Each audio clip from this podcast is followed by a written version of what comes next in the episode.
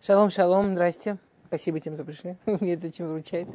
А, здравствуйте, те, кто с нами. Мы, я и Серафин мы продолжаем учить книгу Ой Рахель, да, про место женщины в семье, место женщины в ее жизни, место женщины в мире. А, Раф Шлангера.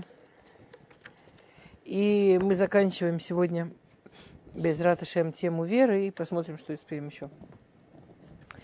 Э, в прошлый раз мы говорили про Мифхана Имуна, помните, да, про как проверяется вера. Помните, да? Помните, не помните?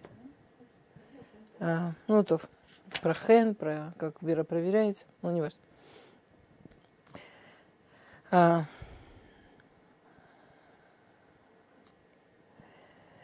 Акешер Бейна Брит, Акешер Шель Брит, Уисода Байт – Вегуа Ноак Бен Кудушборгу в Израиль. Тот же, самый, тот, же, тот, тот же самый брит, тот же самый союз, который является основой дома, этот же самый союз, этот же самый принцип, основа отношений между человеком и Богом, между евреями и Всевышним, и между, человек, между человеком и Богом лично. То есть мы все время говорим, да, что в духовной работе невозможно прыгать через ступеньки. Что в духовной работе всегда все происходит ну, через какие-то ступеньки. И перепрыгнуть никак. Я, я всегда привожу пример из Сефера Хинух, что Сефер Хинух пишет, что уважение к родителям – это ступенька к уважению к Всевышнему. Что человек, у которого есть базисное понимание, что такое уважение к родителям – не потому, что они хорошие, не потому, что я с ними согласен, не потому, что я все понимаю, потому что они причина того, что я есть. Это достаточно, чтобы их уважать. Это основа, на которой строится уважение к Всевышнему в разные моменты в жизни. И у всех бывают разные моменты в жизни. Точно, и невозможно перепрыгнуть. Невозможно сказать, что я, ну, родителей я презираю, а к Всевышнему у меня вообще никаких претензий. То есть, если у меня серьезные претензии к родителям, с этим надо очень серьезно работать, иначе у меня не получится уважением к Всевышнему. По Сефер. То, что он говорит здесь, он говорит другую сторону этой же идеи, что в духовной работе через ступеньки не перепрыгнешь. Хакеша шельбрит у Исода Байт вегуа ну эк бен Бороху Израиль. Тот же самый кешель шельбрит. Та же самая идея связи на уровне союза, связи на уровне доверия. Если помните, в прошлый раз он приводил этот потрясающий пример разницы между проституткой и женой. Кто, кто свя... Где есть связь, где нет связи, да? Та, та же самая идея с настоящей связи.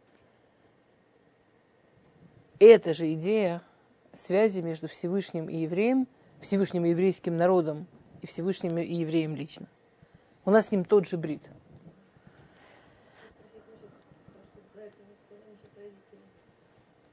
Я просто как пример привела, это не то, что напишет.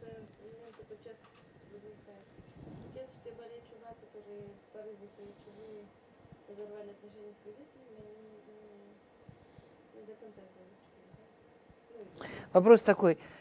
Можно ли сказать, что те балей чува, которые в процессе чувы э, разорвали, испортили отношения с родителями, они не совсем балей чува?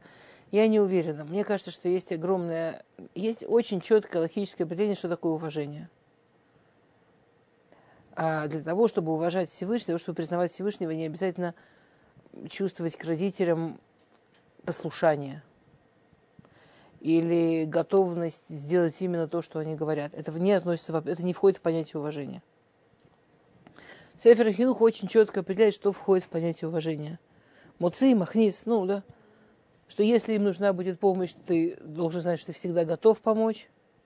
Если им нужно будет, чтобы там ты им помог куда-то поехать или откуда-то вернуться, или что-то там что-то сделать, или ты всегда готов. И если они что-то говорят, ты, ты можешь это спокойно выслушать, не перебивать. Ну, это никак не относится, не относится к какой-то ну, к близости. К... Это, я думаю, что это большой подарок, когда у человека это есть. Но даже человек э, самый суперлигиозный, у которого родители самые большие рабаним, не должен всегда их слушаться.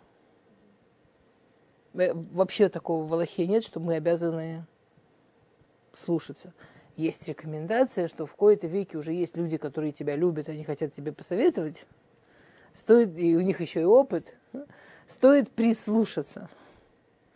Но с другой стороны, настолько больше всяких, всяких рекомендаций родителям, как не испортить жизнь детям и себе отношения с ними чрезмерным желанием помочь, что, по-видимому, на, наша сторона, она более такая. В смысле, наша я сейчас имею как родителя в виду, взрослых детей. Жена, особенно родители там женатых детей. Наша работа потому, чтобы себя в ручках держать и и не лезть куда не очень приглашают, она такая очень, очень важная. Окей. Знаете, есть э, в уважении к родителям есть очень важная часть, которая есть очень важная мецва история, которая называется а, Рифней Веральта Симихшоль. Знаете, да? Перед слепыми натягивая веревку. То есть дети до ура должны нас уважать. А мы не должны перед слепым натягивать веревку. А мы, как родители, не дай бог, не должны создавать детям ситуацию, когда они вынуждены нас не послушать.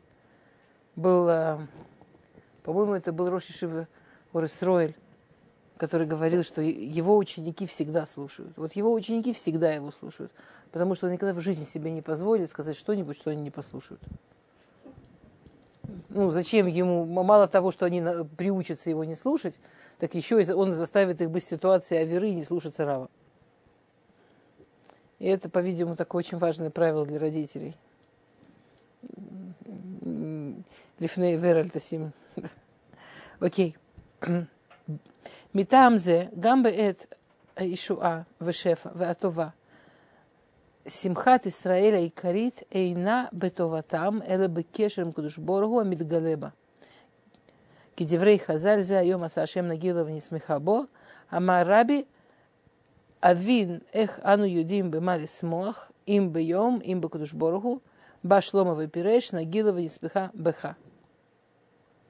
То есть, получается, что если главное, что у нас есть, это союз с Всевышним, то даже если есть какая-то огромная радость или какая-то огромная, какое-то огромное веселье или счастье или удача, главная часть радости должна быть, нужно постараться, чтобы главная часть радости была связь с Всевышним через эту радость.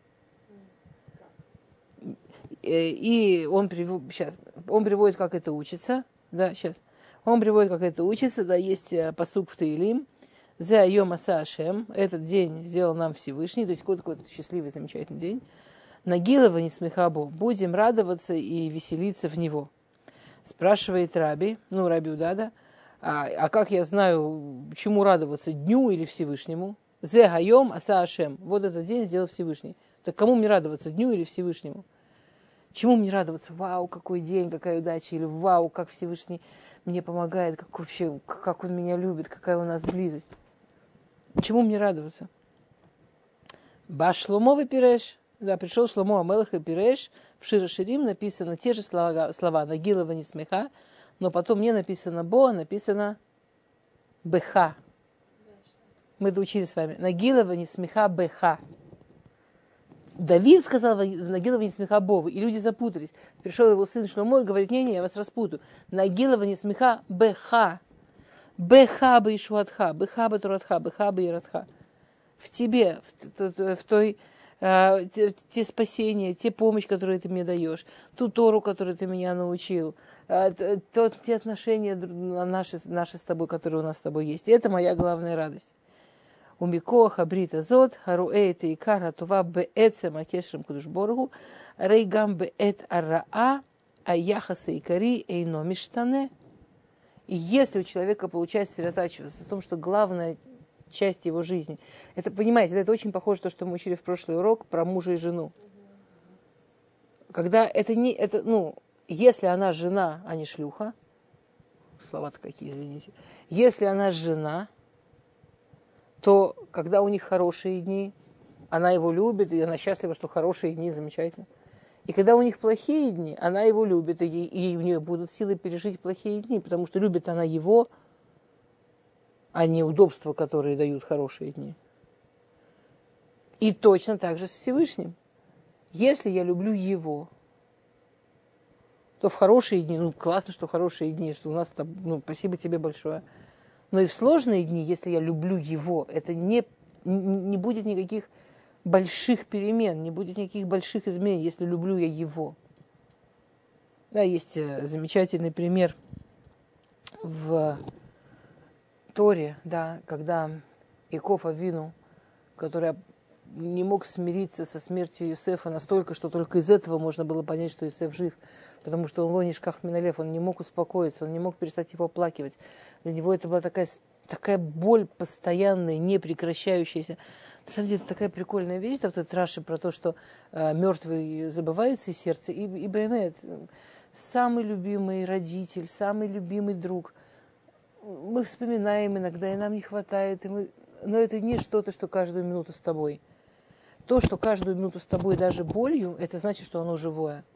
Это, это очень, ну, это очень важная вещь. Скажем, даже если, например, вы чувствуете, что у вас с каким-то ребенком или с каким-то близким есть какая-то проблема, и это вам все время мешает и все время болит, это очень хороший знак. Значит, что оно живое, что оно выздороветь может.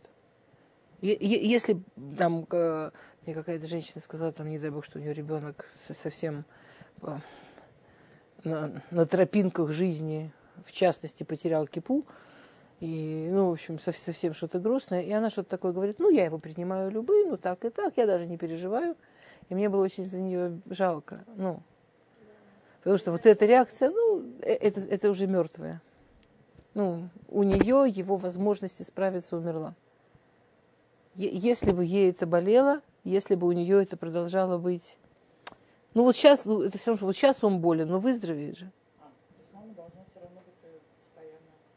Ну, не обязательно болеть, ну, может, может быть, она должна верить, может, она должна сопереживать, может, она должна ждать. Я не говорю, что она должна мучиться обязательно, я не в этом смысле. Но не, ну, умер, лишь бы здоров был. Не, не, не, не соглашаться с потерей, не соглашаться, чтобы что-то умерло в сердце. А,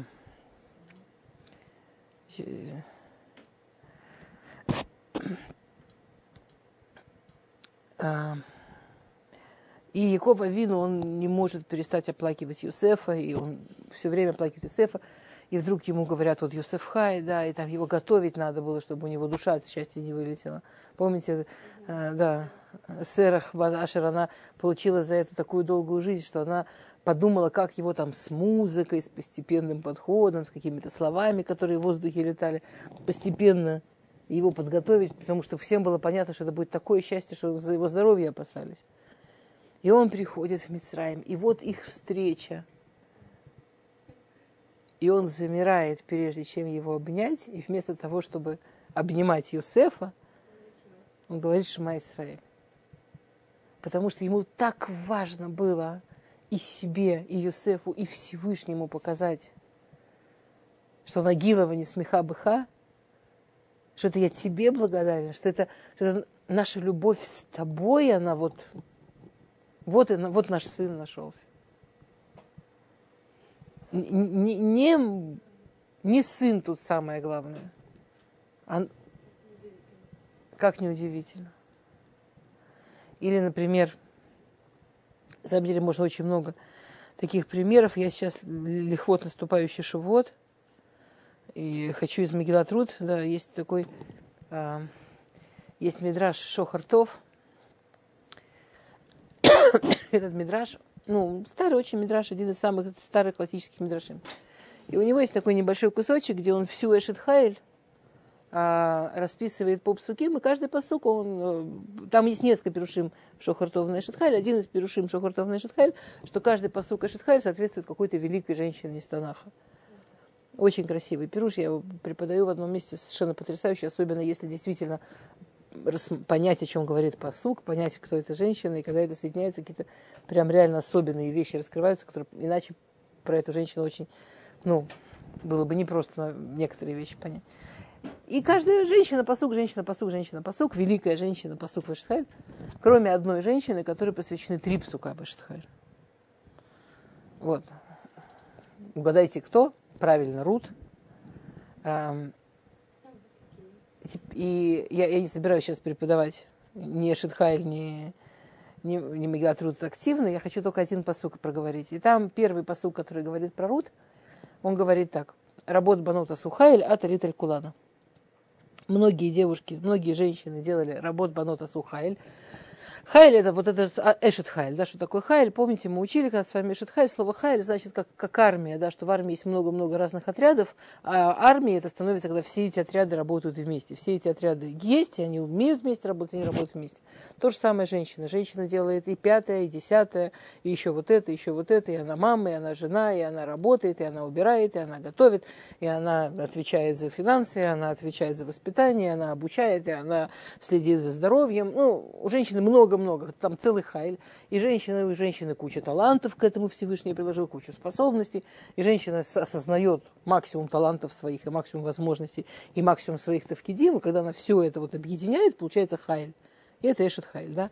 Работа Банута Сухайль. Вдруг заканчивает э, Шломо в Мишле и говорит, на самом деле очень много женщин хороших. Очень много женщин, которые делали огромное количество вещей в своей жизни которые сделали много добра в своей жизни, много хорошего. Очень много женщин, таких многофункциональных. Но мы почти все много. Работа Банута Сухай. По-честному, многие женщины вот прям молодцы. А Талит Аль-Кулана. А вот ты вот над всеми поднялась. Как? И Мидраш Шохартов, он говорит одну строчку. Он говорит, киних нас тахат кнафея шхина. Потому что зашла под крылья шхины. Можно понять по-простому, типа Идгайра. Но тогда это плохой пируш, потому что любая георет алит аль-кулана автоматом. А там конкретно про Рут. Теперь, что такое кнфешхина? Что такое нихнас тахат кнафаем? Или зайти под крылья? Я хочу напомнить, с, э, ну, с Фарадим среди нас. Это легче представить будет, Ашкиназим даже немножко напрячься до буквально недавнего времени, нескольких сотен лет назад. Во времена, во всяком случае, во времена храма совершенно точно хупа происходило так. Выходил жених в талит Гадоль, в талите – и вот как в начале тфилы муж вот так делает талитом, да, а потом вот так запахивается. Вот это называется крылья. Это называется его крылья. У каждого мужчины есть крылья. Вот этот талит, вот этот талит, вот когда он вот так делает, это его крылья. Как проходила хупа? Вставал вот так хатан со своим талитом. К нему в память об этом до сих пор шкинаски, Сфарадим, в память об этом до сих пор у них над головой талит, а не тряп, ну, некрасивая тряпочка, как у нас. А у, а у шкиназим в память об этом колод, что дарят женихам на свадьбу? Талит. Что происходило раньше? Значит, вот он вставал вот так, жених, сюда подходила к нему невеста, и он ее закрывал в свои крылья. Так выглядела хупа все время, что был в храм, все, все время, что были в Вот так выглядела хупа. Она входила, она нихнеса тахат, это называлось, хупа называлась, что нихнеса тахат кнафав. Они обнимались. Что сделала Рут? Рут нихнеса тахат кнафей шхина. Вы понимаете, что она сделала? Она обнималась с шхиной. Как мы это знаем? Нам Магеллат Рут рассказывает жуткую историю. Жуткую. Жили-были две женщины, две родные сестры, Рут и Орпа. Обе родились в доме у, у царя Иглона, который был, с одной стороны, большой антисемит и большой злодей, и много чего большой, но с другой стороны, со всеми своими проблемами со здоровьем, со всеми своими проблемами пошевелиться, со всем своим жуткой толщиной и, и, и всем, что у него было, когда он слышит два рулуки, я, я к тебе со словом от Бога, он слышит имя Бога, он встает, что для него это подвиг. То есть при всем, что у него было, у него такое уважение к Всевышнему, такое уважение к еврею, который несет слово Всевышнего. И они... Да. Тем, что он встал на двору Луким Лейлаха. То есть они, раз кроме того, что мы знаем это из Мидраша, можно просто представить, что девочки, которые тут в доме с такой атмосферой, как-то это на них сказывается. Теперь, одна из них, по-видимому, была наследная принцесса, вторая была вторая наследная принцесса. То есть Одна из них реально имела все возможности, чтобы получить царство. Вторая, если бы с той что-то случилось, тоже имела возможность или хотя бы имела возможность вести очень большую политическую там, жизнь, политическую карьеру. По законам Муава не было возможности для принца-консорта. То есть, если женщина имела право наследовать, но если она выходила замуж, то ее то она тут же переходила в семью мужа и теряла все политические права. Это такой закон в Муаве был, да? Да, соответственно, у нее был выбор. То есть она могла посвятить себя политике, власти, экономике, делать большие дела, но без семьи. Или семья и заниматься семьей. Кстати, много разумного между нами. А большинство этих, даже, даже сегодня, большинство этих женщин, которые занимаются политикой, они бездетные и семьями там своеобразненько. Ну, если вы посмотрите. Я сейчас не о том. А во сколько в среднем женились в те времена? Очень рано. Ну, со сколько примерно? 12-13 лет. 12-13 лет еще женились долго. Ну, еще в 15-16 веке женились в 12 лет. Помните, мама Джульетты, Гоем даже, не только евреи, там все люди. Мама Джульетты, помните, в, э, у Шекспира она ей говорит, доченька, что ж не выходишь замуж в твоем возрасте, у меня уже были ты и твой младший брат, говорит мама Джульетте. Сколько лет Джульетте в Ромео Джульетте? 13, дамы, 13. А у ее мамы в ее возрасте уже были она и ее младший брат, когда она вышла замуж. Ладно, возьмем 19 век. Пушкин. Евгений Онегин. Да как же ты венчалась, няня? Так, видно, Бог хотел. Мой Ваня меня моложе был, мой свет, а было мне 12 лет. И вот вели в семью чужую, бла-бла-бла. Возьмем наших, у кого кто, прабабушки. Не знаю, как ваши прабабушки выходили замуж. Моя бабушка вышла замуж в 15. Ну, не полных. А? В 9. Ну, это, наверное, ну, не знаю, какая-то особенная история. Но моя прабабушка вышла замуж в нормальный обычный возраст, все в ее местечке так выходили, ей было почти 15. Она еще, она такая, она суперобразованная была, три класса кончила. Она рассказывала очень гордо, что ее родители ее замуж не гнали, дали ей образование, получить на три класса, кончила только потом, уже довольно взрослой девушкой, почти в 15. И это мы говорим про 20 век. То есть, то, я, я, я имею в виду, что теперь, сколько было Рут и Орпи, когда они вышли замуж? Им было 30. Они, то есть, другими словами, они абсолютно выбрали политику, они абсолютно выбрали вот эту жизнь. Но когда туда пришли Махлон и Кальон, когда пришли вот эти два парня из такой великой еврейской семьи, это было такое вау, это был такой ковод, это было такое что-то особенное, что они плюют на все свои жизненные планы, которые они до 30 лет тянули. Вы понимаете, да? и выходят замуж абсолютно напротив, отказываясь от власти, отказываясь от царства, отказываясь от всего. Десять лет они, с ним, они делают для этого гиюр. Хорошо, гиюр ради замужества Азохан Вей, а не гиюр, но они это сделали, они это считали, что они делают гиюр, они это честно все соблюдали. Теперь они принцессы, которые должны, одна из них вообще должна была быть королевой одного из самых сильных государств в мире того момента – они выходят замуж, и эти начинают сначала беднеть, потом нищать, потом болеть. Они же не просто так 10 лет эти хорошо жили, а потом бах умерли. Там же Мидраш подробно напишет, Всевышний их предупреждал все время. И они их не позорят, домой за помощью не идут. Они сначала, в итоге они остаются без денег, без слуг, с очень больными мужьями, они за ними ухаживают. Они прекрасно себя ведут. Им, и вот они вдовеют в 40.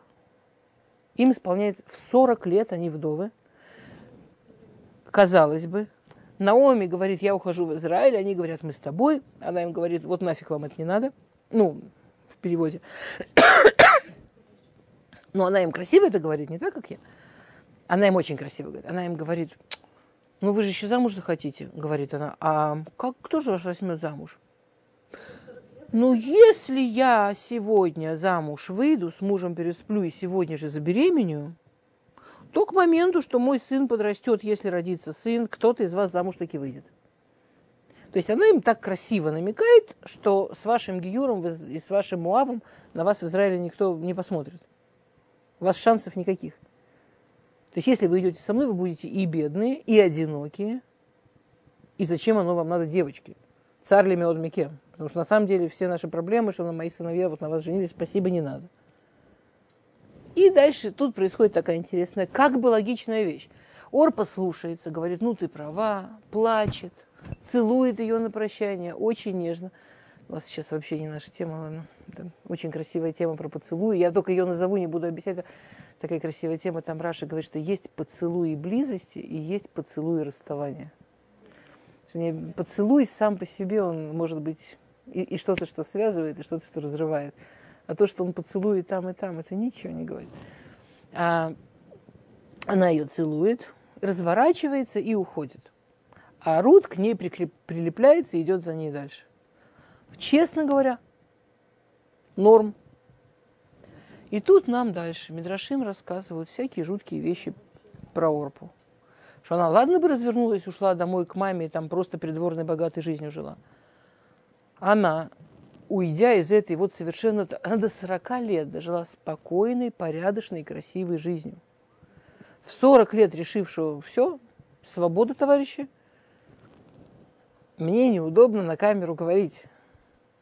В общем, она довела. За пару дней, она там так веселилась, она за пару дней с таким количеством, там сотни уже шли, с мужчин, потом ей этого мало стало, там прибавилась собака, до такой степени, что Галият, когда ее, ее сын Галият, когда Давид, внук Рут, идет против него, у него нет оружия, он поднимает камешек, а Гольят бедный, как все ее дети, все ее шесть детей, из которых четыре были плестинские, Плештим, это гибурей Плештим были, гиборы такие громадные, такие огромные. У нее было она четырех таких великих воинов, четырех плештимлян за эти четыре слезинки, что она про, про, плаканула, когда расставалась с Наоми, ей Всевышний дал родить четырех там вообще гигантов таких. Один из них вот Гольят, и этих бедных ее всех детей, над ними так всю жизнь издевались с ее образом жизни, их называли сугубо собаковичами, ну, Бенкелев. Так когда Давид поднимает просто камешек, у него вот этот вот супер спокойный, супер опытный воин Гольят, вдруг, там читаешь, когда это в Малахим, там вообще, если не знать всю историю, знать Мифашим, непонятно, вдруг теряет вообще всякие, всякое управление собой, всякое управление эмоциями, начинает мамаш кричать, а Бенкелева ну и ты меня пошел обзывать, что я собачий сын. Человек камешек поднял, уже банкет. Чего? Откуда? А, откуда? Он с детства только это и слышал. Откуда? У него травма детства, спасибо маме. И говорят мне фаршим, ну как так? То есть, вас, вас ничего не удивляет? Только что она уходила в Муаве. Почему она родила плештимских гибурим, знаете? Нахон же непонятно. А потому что буквально через пару дней депортировали она так себя вела, что ей объявили в Муаве, что вот вообще не самое праведное государство на свете было. Вот вообще не самое праведное. Что она позорит монетин царского дворца. А она сказала, что она не успокоится. И ее депортировали без права вернуться в Муав. И Зор пишет, что она зарабатывала, вот именно этим самым и зарабатывала. Прям, прям, вот Как? Они же одинаково шли по жизни. Они же детство одинаковое, замужество одинаковое, 10 лет прекрасно одинаково себя вели. Как? А, это же не 15-летняя соплюшка, которая говорит, или там, в 20 лет я ищу себя. Женщина дошла до 40. И вдруг говорит, ох, не своей жизнью я жила. Где там собака? Что это? Кроме того, что это очень высокая душа, сейчас мы про высокую душу мы скажем, не, там, кроме высоты, там что очень-очень простое. Очень простое. Человек может жить жизнью и радоваться хорошим дням, огорчаться плохим дням. И все это вообще без Всевышнего, даже соблюдая мецвод, не дай Бог. Рут отличалась от Орпы тем, что она внутри вот этой всей жизни, она обнималась с Богом. Она обнималась с Шхиной. Она, аль, она, альталь, она, ее высота не была в реальных действиях. Реально они вели себя, ну, если, если бы кто-то смотрел внешними глазами, они вели себя совершенно одинаково. Но внутри то, что делала Рут, она все время искала в этом Всевышнего. Она все время она, она через это чувствовала любовь к Всевышнему. Она через это работала над тем, чтобы Нагилова не смеха быха, чтобы у нее что-то хорошее, это, это, это с ним связано. Что с ней что-то происходит, это он ей что-то говорит.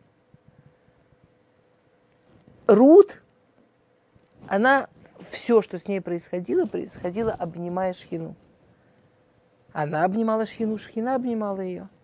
Орпа жила правильной, хорошей жизнью. Не очень вспоминаю, что прям там еще при, к этому какое-то отношение имеет Всевышний. Очень понятно. Ничего, она, не, она пришла сама выйти замуж. А, во-первых, она пришла сама выйти замуж. Во-вторых, к сожалению, женщина, мужчина, понятно тоже, потому что мы сейчас женщина, поэтому говорю женщина, человек, может, это, это, то, что в Танахе приводится пример 40-летней женщины, по-моему, это должно шокировать и заставить задуматься. Но по-честному это может быть и в 30, и в 50, и в 70, и в любом возрасте. Вдруг человек открывает глаза и говорит, а что я тут делаю? Не, ну так жизнь сложилась, ну так было удобно, ну так все было правильно. А? И случается это обычно именно, когда времена не самые богатые, не самые удобные, не самые здоровые, не самые радостные. И вот тут, если мы возвращаемся к этому Машалю из прошлого урока, это жена или это не совсем жена, скажем, любовница,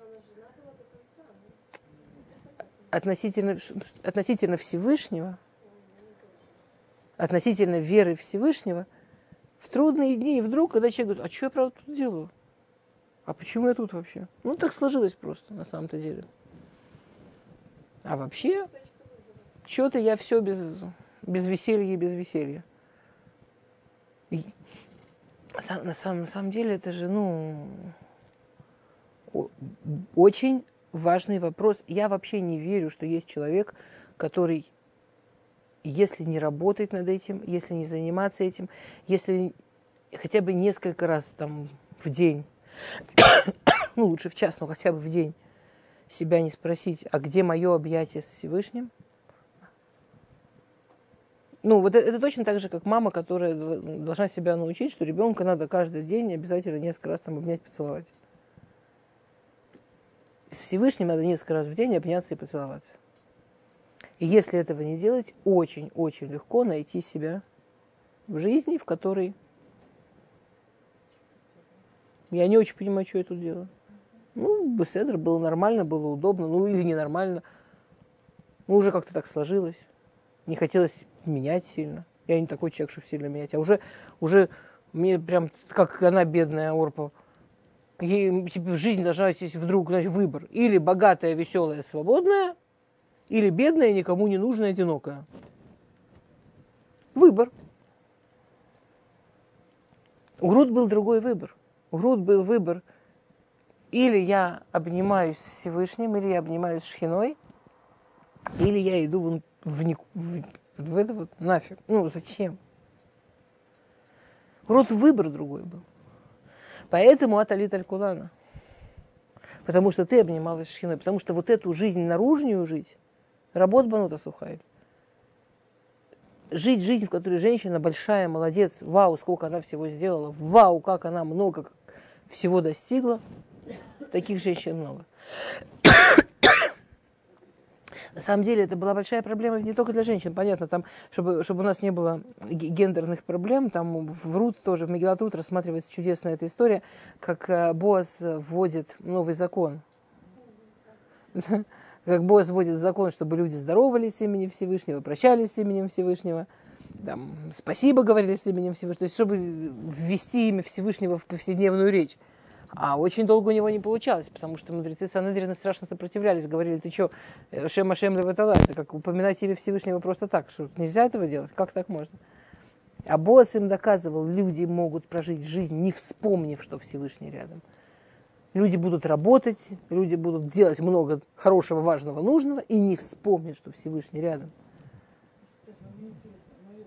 Они делают все хорошее, не вспоминая. Им эти заслуги Ну, ну, наверное, конечно, идут заслуги. Но... Послушайте, есть две совершенно разных... Две... Е... Вот, но проблема, что наша кавана, она же не сама по себе. Знаете, когда э, Раби Шимон бар Юхай вышел из Миары и, и, и начал жечь все вокруг просто глазками, а, от боли, что Йокол и они могли выбрать вечность, они могли выбрать жизнь осознанно, понимая, узнавая Всевышнего, а они выбирают Хаеша, они выбирают еще колосочек вырасти. Всевышний его загнал назад в пещеру, сказал, не надо, пожалуйста, мне тут жечь мой мир. Это твой уровень, это их уровень. Это что-то одно, что Всевышний знает, где чей уровень, но то, что каждый из нас может. Босс что, что сказал Боас? Боас сказал даже просто тем, что когда ты кому-то говоришь шалом, шалом это имя Всевышнего. Шалом это чистое имя Всевышнего, поэтому шалом нельзя сказать в туалете, да? потому что это имя Всевышнего. то просто каждый раз сказав шалом, ты вспомни, что ты, ты имя Всевышнего, уже он в твоей жизни. Ты уже не прожил жизнь или не прожил там час в одиночестве. Ты уже, окей, обнялся, не обнялся, это насколько ты это почувствовал, но хотя бы дотронулся. Ну, хотя бы поздоровался. А... То, поехали. Понятно, о чем речь? Понятно. М? Всевышний иногда дает, показывает тебе это, подбрасывает тебе какие-то ну, ситуации, что ты задумал, как ты это делаешь. Всевышний подбрасывает. Это то, что мы говорим. Он это подбрасывает через радость, он это подбрасывает через грустные моменты, он это подбрасывает через счастье, он это подбрасывает через болезнь, он это подбрасывает по-разному. Проблема, что мы же все равно выберем, когда с нами что-то происходит. Нагилова не смеха бо или Нагилова не смеха ба. Ну, мы же все равно выберем, увидеть в этом просто «Ой, какой классный день» или «Вау, спасибо». Или «Ой, как мне сегодня больно», или «Я понимаю, что ты хочешь мне сказать», «Я пытаюсь понять, что ты хочешь мне сказать». За это потом можешь сказать спасибо, если ты поймешь. Ну, хотя бы пытаюсь понять, что хочешь. А... ומכוח הברית הזאת רואה את העיקר והטובה בעצם הקשר עם קדוש ברוך הוא, הרי גם בעת הרעה היחס העיקרי אינו משתנה, שנאמר באלוקים עוללנו כל היום Пашимха ле улам ноде села. Да, и посуга, с которой вы учите, что даже в грустные дни Всевышнего мы прославляем каждый день, и Твое имя навсегда Ему будем благодарны. А, то есть и, и в грустные дни тоже объясняет Раши, аф им ата тахлимену ану шимха лулам нида. Говорит Раши, даже если ты нас будешь, даже если нас уничтожишь, мы будем тебе благодарны мы сейчас находимся в Бейме Сфера. Я понятно, что никто не может понять, что чувствовал Раби Акива, когда у него начали умирать 24 тысячи учеников. Но очень понятно, что он должен был чувствовать к Всевышнему, чтобы вместо того, чтобы, не знаю, убиться, закрыться, сказать никогда больше, вообще больше к этому преподаванию на километр не подойду. А? Найти пять новых и выучить их. М? Я недавно читала, поняла, что, что не, несколько из них, по крайней мере, они были, не были новыми, они были истины. А, ну, Барухаша. Что не были новые? По-моему, вот Раби Шимон Бухатов, он не был новым учеником. Он был А,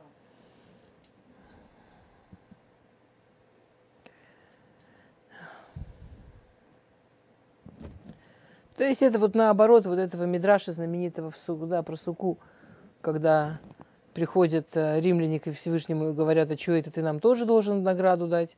Мы мосты строили, то все. Он им говорит, окей, давайте легкую мецву, постройте суку. То кайф строить суку, прикольненько, весело. Потом бах, сильное, сильное солнце, там стало жарко. Мозганы, по-видимому, не работали в этот день. И они начали пинать. Ну, когда все хорошо, хорошо, когда не хорошо, что это?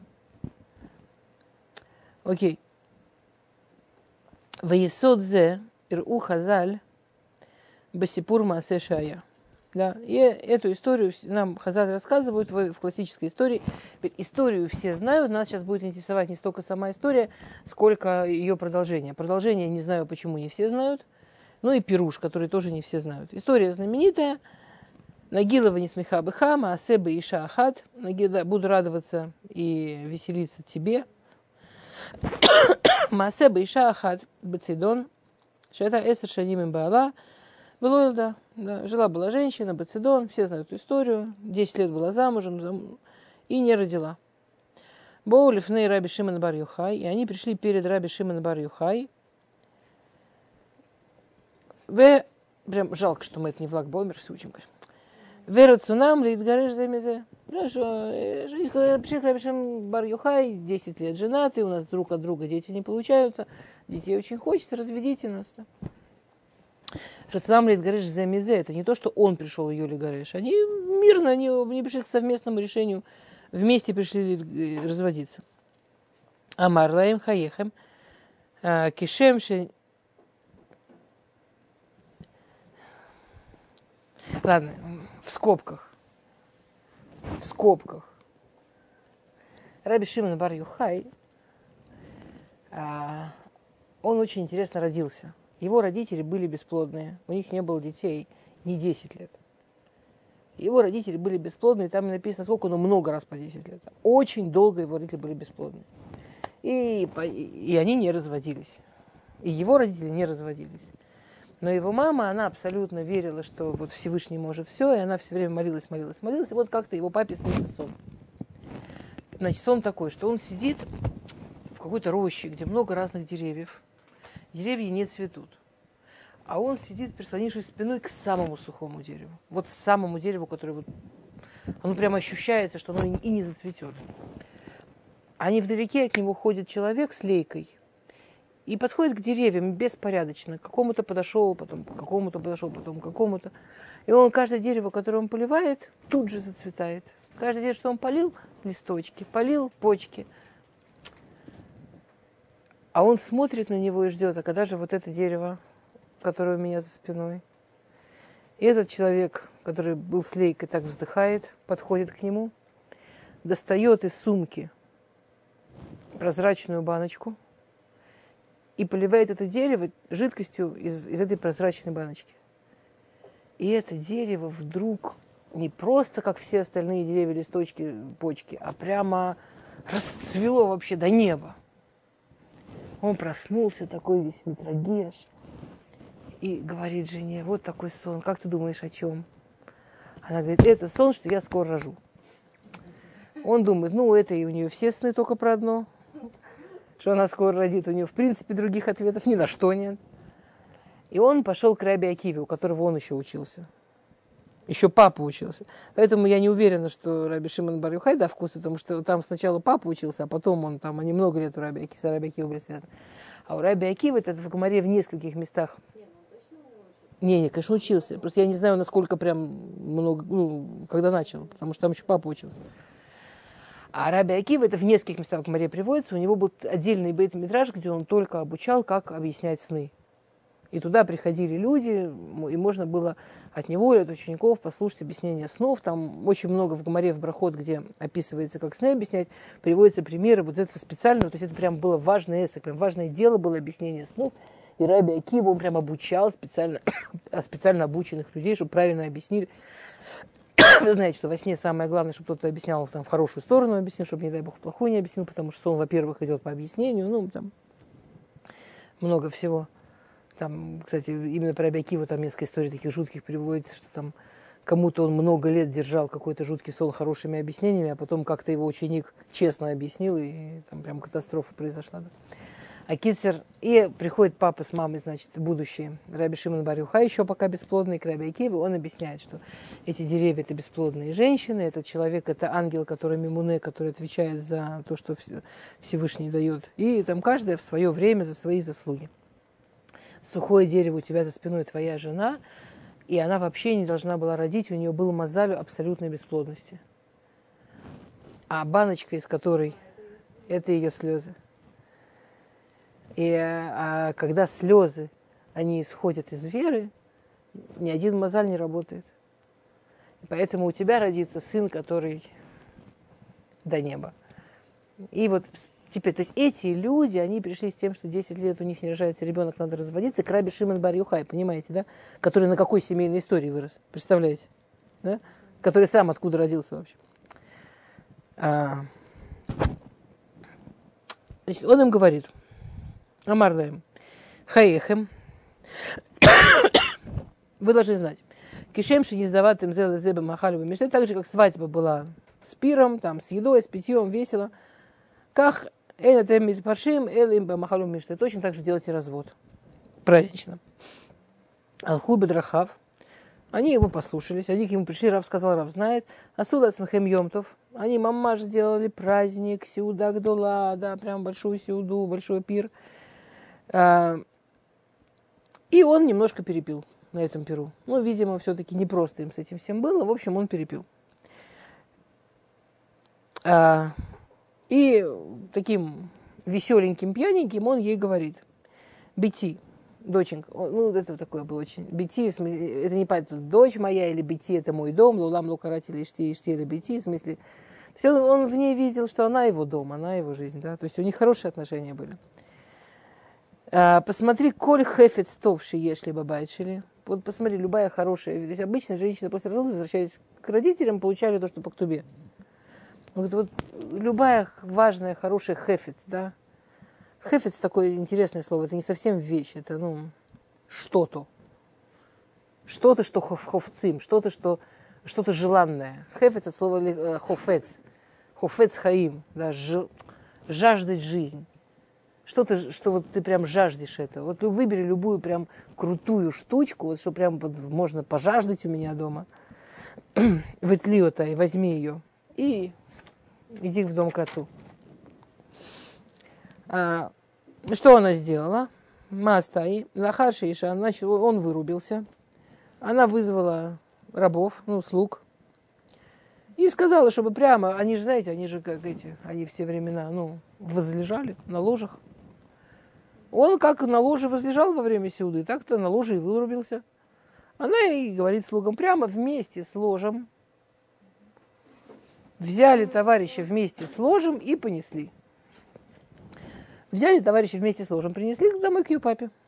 Бехаци Лайла, Нинар Мишнато. Он в полночь, он наконец очухался. Он же не спать шел, как бы. А, Открывает глаза.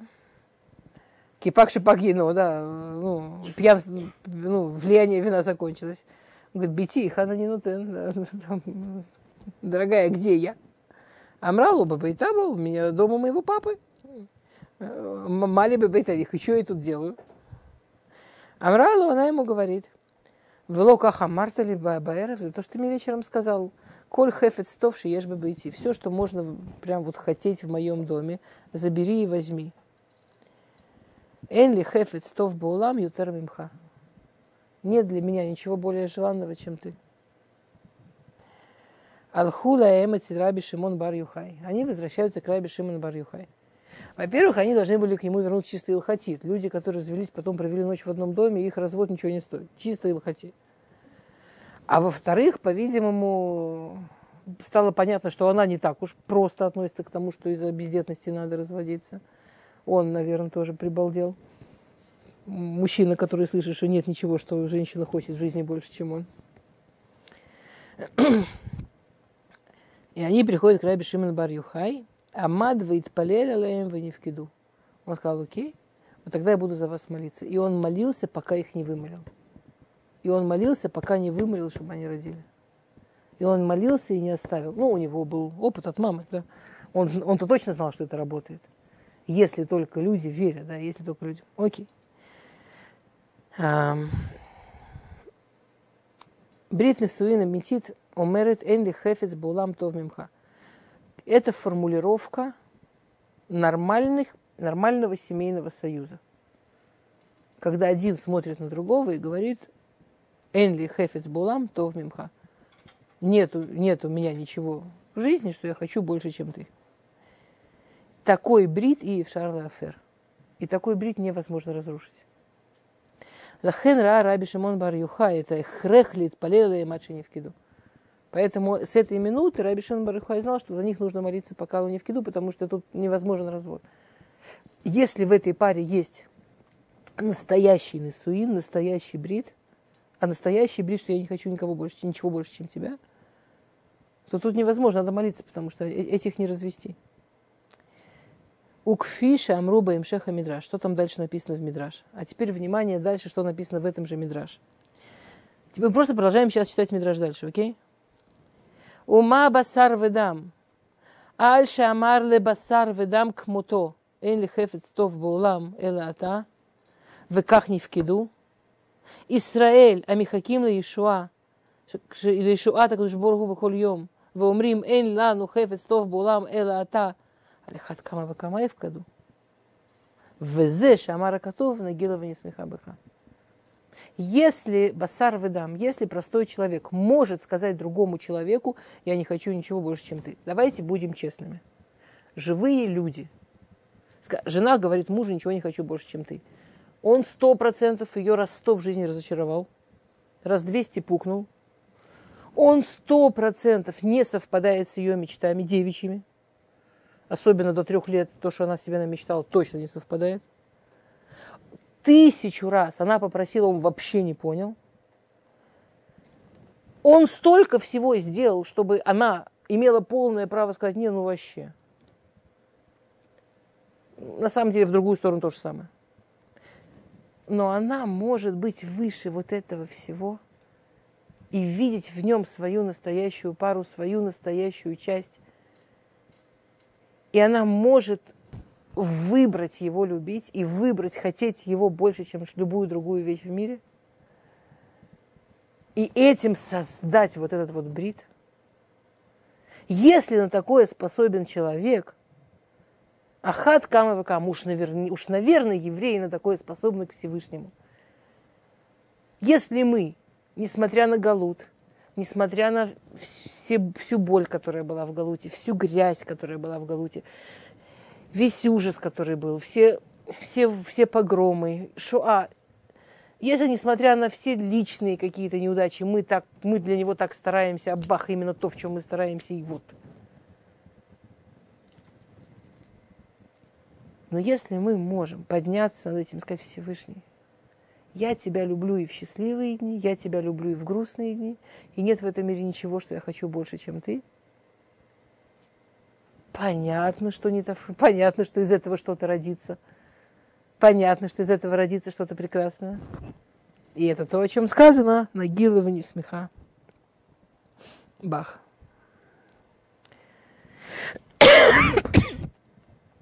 А.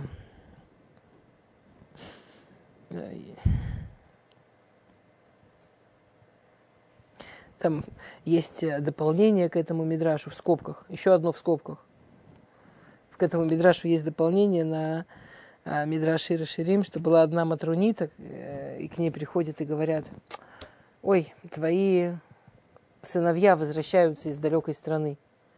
Она говорит, я очень рада за своих невесток. Потом к ней приходится, приходят и говорят, твои зятья возвращаются из твоей из далекой страны. Она говорит, я так рада за своих дочерей. А потом к ней приходят и говорят, его величество, твой муж возвращается из далекой страны. Она говорит, а вот теперь это радость для меня. Ну, это про Всевышнего. Окей. Умикан. Уманута несуини в херет беет цара, брита метит, эйна миштана. Точно так же, как настоящие отношения в браке не изменяются в трудные времена – так отношение к Всевышнему не изменяется в Галуте, не изменяется в трудные времена, не изменяется, когда нам темно. Оманудзу мацмиха хаим шлемим убает мале. И нужно понимать, что это искусство. Ну, скажем, человек, он, не знаю, он оман, он художник вот как бы это ни выглядело со стороны современное искусство, но нормальный уман-художник, у него ручки должны все время быть очень, ну, ми. Уман – это от слова эмун. Уман на иврите от слова тренировка. И это что-то потрясающее. Вот, скажем, человек рисует много-много лет, ему кажется, что ручки не забудут. Неделю не рисуешь, ручки не помнят. Неделю не рисуешь, потом нужно несколько суток, чтобы вообще пальчики вспомнили, как, как ну, как работать. То же самое музык, музыкант. Человек может всю жизнь в это вкладывать и так заниматься, так заниматься. Но это ужасно прикольно. Там, я знаю женщину, которая там очень-очень-очень особенная скрипачка и занимает какую-то очень важную позицию в музыкальном мире. Но когда ей нужно где-то играть там отдельный какой-то концерт, она вдруг начинает заниматься вообще день и ночь. Ты же так целыми днями играешь. Не, ну а как? Ну, если... Оманут заключается в эмуне, чтобы, чтобы быть оман, чтобы быть специалист, не знаю, как сказать оман, э, художник, ну, в, в широком смысле, ну, специалист, нужно тренироваться. Вот та вера, мы сейчас заканчиваем тему веры, которая у нас вот эти три урока была. Та вера, о которой мы говорили, это оманут. Это как специальность.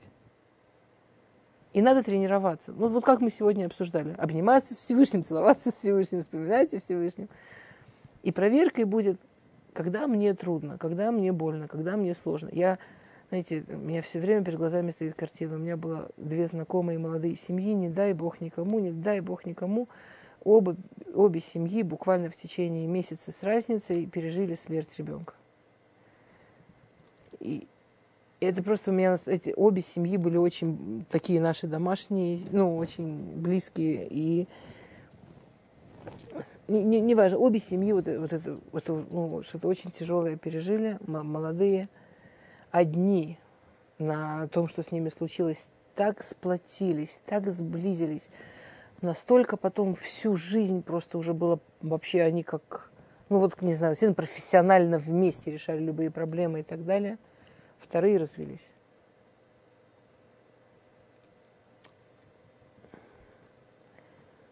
Брит, так же как брит Несуин проверяется в трудный момент, также вот когда нам сложно, мы, мы, вот в этот момент мы выбираем по-настоящему, вот сейчас прямо прижаться к Всевышнему, вот прямо обняться с ним крепко-крепко, вот прямо в него выплакаться и у него попросить помощи, или в этот момент сказать, ах так, у меня в жизни не все идеально, ну и не надо. Ну и, и дальше как орпа. Да? Например, это как вариант, не обязательно. Окей. Все.